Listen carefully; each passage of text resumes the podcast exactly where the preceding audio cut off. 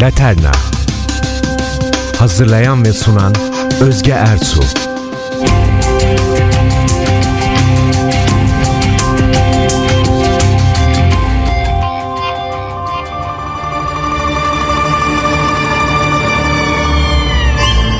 Sevgili NTV Radyo dinleyicileri, Laterna dostları, tarih ve müzik severler. Ben Özge Ersu. Herkese ve her zevke uygun olmayan ilginç programımız ve hafta sonunuzun en güzel saatlerindeki değişmez alışkanlığınız olmaya başlayan, gidemediğiniz yerlere ruhunuzu taşıyan Laterna ile yine beraberiz. İlginç bilgiler, sıkmayan bir tarih içeriği ve hepsinin üzerine sarmaladığım, çoğunluğu naftalin kokan güzel şarkılarla sizleri bambaşka bir coğrafyaya, Rusya'nın batıya açılan penceresi olan St. Petersburg'a götürüyorum.'' İçinden çarlık geçen, bol Rusya kokan güzel dakikalara hazır olduğunuza eminim. Anlatacak o kadar güzel bilgiler ve çalınacak o kadar şarkı var ki sizlere derlediğim içeriği yine bir haftaya sığdıramayacağımızdan iki ayrı programa yayacağız kanallar üzerindeki bu güzel şehri. Bu arada Moskova'dan, Napolyon'dan, Vodka'dan ve belki de Nazım Üstad'dan ayrı bir Moskova programında söz edeceğimizden şimdilik başkenti sevenler hüzünlenmesin ve sabırlı olsunlar.'' Bu arada sizler de eğer zor gelmezse ya yazı verin her türlü görüş, öneri ve isteğinizi laterna.ntv.com.tr adresine. Siz iki satır yazdığınızda ben yeni dostlar kazanıyorum. Değişik konularda sohbet ediyoruz ve mutlaka yanıtlıyorum postalarınızı. Tabii ki St. Petersburg dediğimizde aklımıza gelen biri var. Tüm dünya büyük petro derken Sadece bizim Deli Petro adını taktığımız, koskoca Rusya'nın kaderini değiştiren ve bence gerçekten büyük olan bir çar. Eğitimli, görgülü, sanatkar ve Avrupa'yı genç yaşında dolaşmış, eğitim almış bu vizyonu geniş insan, Avrupa'nın Rus insanına ve Rusya'ya bakışını değiştirmek için akıl almaz bir projeye başlıyor bir nehrin ağzına kanallar yaparak o kanalların çevresine belki hayalinde Venedik'i, Amsterdam'ı kurup kendi şehrini yaratmak. Düşünün koskoca bir ülke seferber olacaktır. Bataklıklardan yükselecek bu şehir için. 27 Mayıs 1703'te temeli atılan St. Petersburg, kurucusunun düşlerine yaraşır bir yer olacak geçen 300 küsür yıl içerisinde. Gerçi bakmayın adı 1914-1924 arası Petrograd, 1924-1991 arası Leningrad olsa da yakın zamanda orijinal ismine dönüyor ve kuruluşunun 300. yılını kutluyor. Bu arada Rus-Osmanlı diplomatik ilişkilerini zaman zaman aslı astarı olmayan Katerina Baltacı senaryosuna indirgeyebilen bir ırkın ahfadı olarak tabii ki aramızda bu vizyonu anlamakta zorlananlar olacak. Ama biz dilimiz döndüğünce anlatmaya başlayalım. Ama sizi tarihe boğmadan önce arzu ederseniz hemen ilk parçamızı dinletelim. Belki de dünyanın en ünlü Rus şarkısı. 1860 yılında Ivan Larinov tarafından bir tiyatro oyunu için bestelenmiş.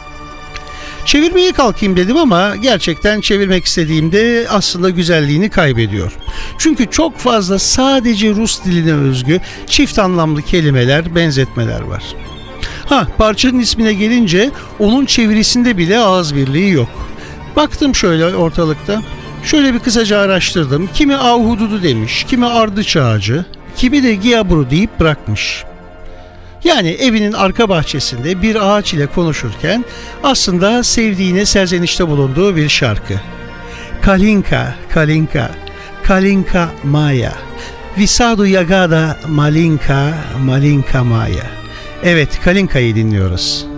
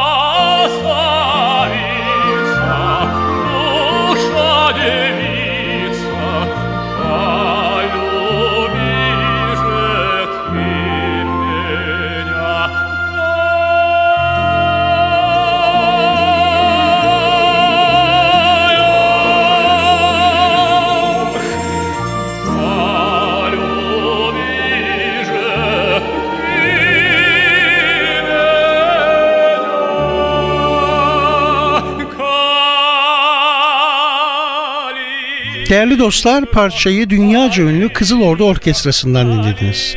Ben bu kaydı 2009 yılının 19 Haziran'ında St. Petersburg'da Anikov Sarayı'ndaki konserde aldım. Bu arada Kızıl Ordu Orkestrası devamlı turnede olduğundan yakalamak çok zor.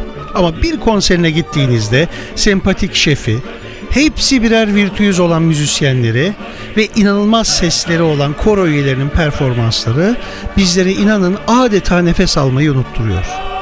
Hatta gece 11'e doğru konser sonrası saraydan dışarı çıktığımızda hala aydınlık olan havada o beyaz gecelerin büyüsüne ayrı bir anlam katıyor.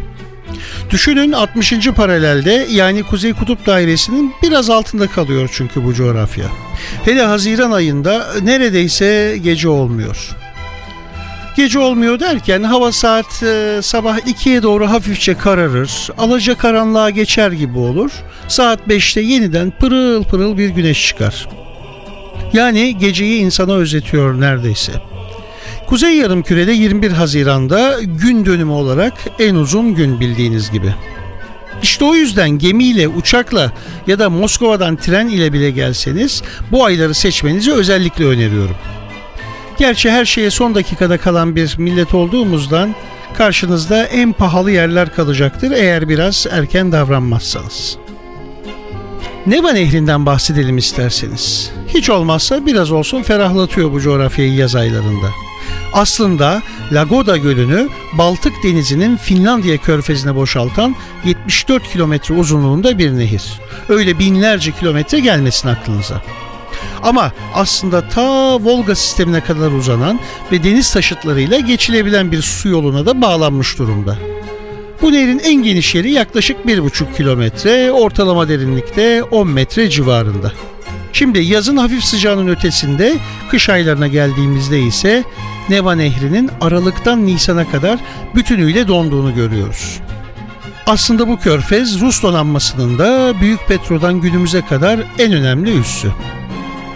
Benim şehir turunda konuklarıma gösterdiğim en zevkli noktalardan biri de Neva Nehri'nin hemen kıyısında Bolşevik devrimini Hermitaj Sarayı'na doğru toplarını çevirip kuru sıkı bir atış ile başlatan Aurora gemisinin bağlı olduğu rıhtım. Valla biz Yavuz zırhlısını jilet yapmakla övünürken Ruslar bu tarihi gemiyi müzeye çevirmiş gözleri gibi bakıyorlar. Bizim de gittiğimizde mutlulukla seyrettiğimiz bu askeri gemi aslında bakmayın elbette herkese de aynı duyguları vermemiş zamanında. Dünyanın en savaşçı ve o derece kahraman ordularından birine sahip olan Rusya'nın neferleri de çoğu zaman geri dönmeyeceklerini bildikleri halde bu rıhtımlardan gemilere binip savaşlara gitmişler. Arkalarında da geleceğe ilişkin ümitlerini, belki de hiçbir zaman gerçekleşmeyecek hayallerini ve aşklarını bırakarak.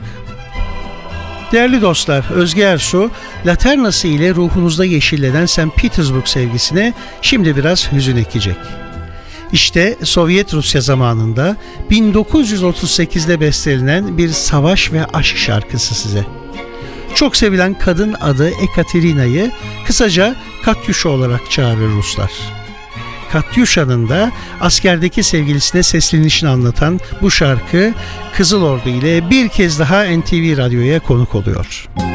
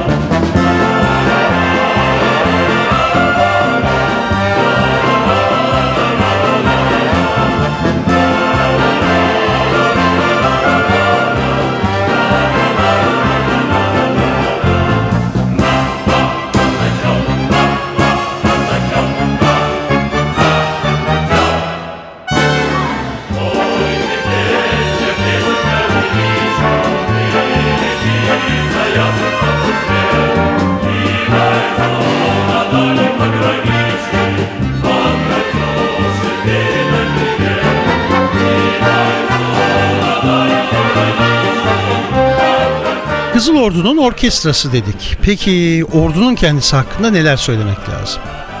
Günümüzde bile dünyanın dev ordularından biri olan Rus Silahlı Kuvvetleri 13. yüzyıldan itibaren dünya üzerindeki dengeleri değiştirmeye başlıyor. Her biri neredeyse birer deha olan komutanları, bugün hala askeri akademilerde okutulan ileri savaş teknikleri ve elbette bitmez tükenmez bir insan kaynağı. Ha bir de buna hiçbir savaşı kaybetmeyen generale ekleyin. Neyi daha da anımsayabilecek misiniz? Ben ipucu vereyim. Rusya için savaşa giren bu komutan tekrar ediyorum tek bir savaş bile kaybetmedi günümüze kadar. Yok mu? Napolyon'a, Enver Paşa'ya, Hitler'e karşı mücadele etti. Evet saydığım isimlerin aslında yüzyıllara yayıldığı bilenler sonra da bir kaçamağın olduğunu da hissediyorlar. Değerli dostlar bu generalin adı Kış. Evet Kış. Rusya'ya savaşa gelip de kışı gören ve galip çıkan ne bir ülke, ne bir ordu, ne de bir komutan var. Üzerine biraz önce de benim saydığım ordunun özelliklerini ekleyin. İşte o zaman gelin kışladaki askerlerine de bir istek parçası gönderelim buradan. Viktor Gusev'in yazdığı Komsomol askeri hakkında bir şiir eserinden çok etkilenen Lev Knipper bestelemiş bu şarkıyı. Rus müzisyenlerin de oldukça sevdikleri bir tema ve siz daha bakmayın ilk ölçülerden itibaren bizimle beraber mırıldanmaya başlayacaksınız. Polyushko pole, polyushko shiroko pole, edut popolyu geroj, ekta krasnoy armi geroj. Laternamızda sıradaki eser Polyushko pole.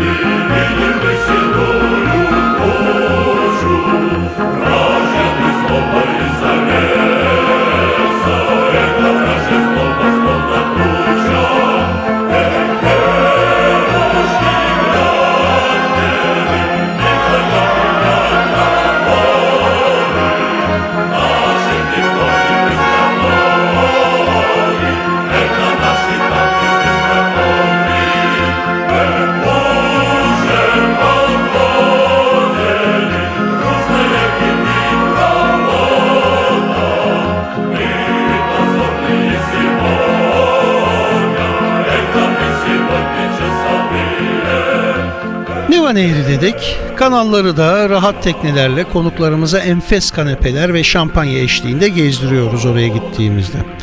Bakın sizlerle konuşurken, şarkılar çalarken Fontanka'ya kadar gelmişiz bile nehir üzerinde. Neva Nehri'nin onlarca kollarından biri olan ve bir zamanlar dev bir çeşmeye, fıskiyeye ev sahipliği yapan Fontanka kanalının önünden geçerken Artık alışmaya başladığımız pırıl pırıl sarılı beyazlı neoklasik şehir dokusu içerisinde bir saray dikkatimizi çekiyor. Yusufov Sarayı. Bu aile ayrı bir hikaye söz konusu ama biz popüler kültür adına bu evde öldürülmeye çalışılan çok ünlü birinden söz edeceğiz. Kimilerine göre deli bir rahip, kimilerine göre ermiş. Çapkınlıklarıyla da ünlü. Çar II. Nikola ve eşi Çariçe Aleksandra'nın da en önemli aile dostu Kara Papaz adıyla anılan tahmin ettiğiniz gibi Rasputin. Askerdeki gibi uzun bir tekmil vermek gerekirse Sibirya'nın Tobolsk bölgesinde Tura Nehri'nin Tuna Nehri değil Tura Nehri'nin kıyısında küçük bir kasaba olan Porkovskoye'de 10 Ocak 1869'da doğan köylü çocuğu Grigori Yefimovich Rasputin. Acılar, yokluk ve ölümler ile geçen çocukluğu hakkında elimizde fazla bir bilgi yok. Kız kardeşi Sara hastası Maria daha küçükken nehirde boğularak ölüyor. Erkek kardeşi Dimitri de birkaç sene sonrasında kanala düştüğünde bu sefer Rasputin kurtarmak için suya atlıyor. Yoldan geçenler kanaldan çekiyorlar ama bu sefer de Dimitri zatürreden ölüyor. Bu iki kayıp yıllar sonra çocuklarına Maria ve Dmitri adını verecek kadar büyük izler bırakıyor Rasputin'in yaşamında. Aslında çocukluğunda dahi doğaüstü güçleri olduğu söylentisi yayılıyor. Rasputin 18 yaşlarında büyük bir olasılıkla bir hırsızlık sonucu 3 ay boyunca cezalı olarak tutulduğu Verkotürya Manastırı'nda çıkıyor bu sefer karşımıza. Burada geçirdiği süre içerisinde de Tanrı'yı gördüğünü iddia ederek bir gezgin, bir derviş olarak kendisini dine adıyor. Sık sık iyileştirici gücü olduğu ve mucizelere imza atmaya başladığı da söyleniyor. Bu süreçte Hristiyan kökenli son derece yorucu fiziksel ve cinsel ritüelleri olduğu söylenen yasa dışı Kilsti tarikatına da üye olduğu söylentisi yayılıyor. Bakmayın bu hafta ömür boyu yakasını bırakmayacak. Hatta inanılmaz cinsel gücünün de buradaki antrenmanlardan geldiği söylenecektir. Peki bu garip köylü ile Çar ailesinin yolunu kesiştiren olay ne olmuş? Aslında bu konu küçük oğulları Alexey'in kimse tarafından iyileştirilemeyen bir hastalığından kaynaklanıyor. Ne yapalım ne edelim derken sonunda saray çevresinden Anna Vurvova çareyi bu mistik papaza başvurmaya karar vermekte buluyor. Alexi yani Charles Chariche'nin oğlu o zamanlarda bilinmese de hemofili hastası. Rasputin de saraya gelerek kimilerine göre o zamanlar yeni kullanılmaya başlanan aspirin tedavisini durdurarak sülüklere kan emdiriyor. Kimilerine göre ise hipnoz yoluyla çocuğun ağrılarını dindiriyor. Valla her ne yapıyorsa aslında tüm doktorların ölecek gözüyle baktıkları Alexey tamamıyla olmasa da sağlığına kavuşuyor. İşte ondan sonra da Rasputin sarayın ayrılmaz bir parçası haline geliyor. Aslında 1917 Bolşevik devrimiyle sona eren Çarlık Rusyası'nda Romanov sülalesinin de sonunu hazırlayan kişi olduğu söylenir kendisi için. Çar ailesi tarafından çok sevilmiş ve her zaman korunmuş. Kendisi hakkında ihbarda bulunan İçişleri Bakanı Alexander Guchkov'u bile istifa ettirebilecek kadar güçlü bir etkisi var 2. Nikola'nın üzerinde. Gelin biz 20. yüzyıl başı Çarlık Rusyası'nın üzerinde en çok konuşulan kişisine, henüz biz anlatırken prestiji doruktayken bir parça armağan edelim. Rusya'da aşklarıyla efsaneleşen Rasputin için Matt Monroe'nun harika parçasını Frank Sinatra yorumuyla dinliyoruz. Rusya'dan sevgilerle From Russia with Love. From Russia with love I fly to you Much wiser since my goodbye to you I've traveled the world to learn I must return from Russia with love. I've seen places, faces, and smiled for a moment, but oh, you haunted me so. Still, my tongue tied, young pride would not let my love for show. In case you'd say no.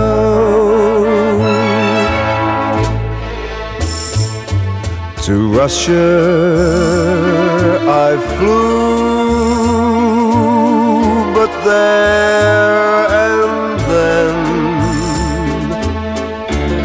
I suddenly knew you'd care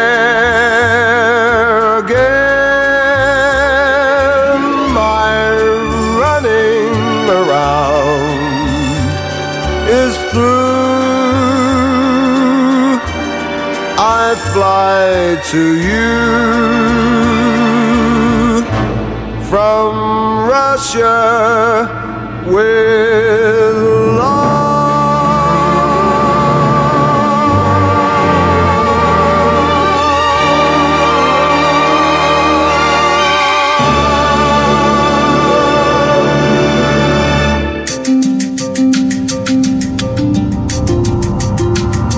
Laterna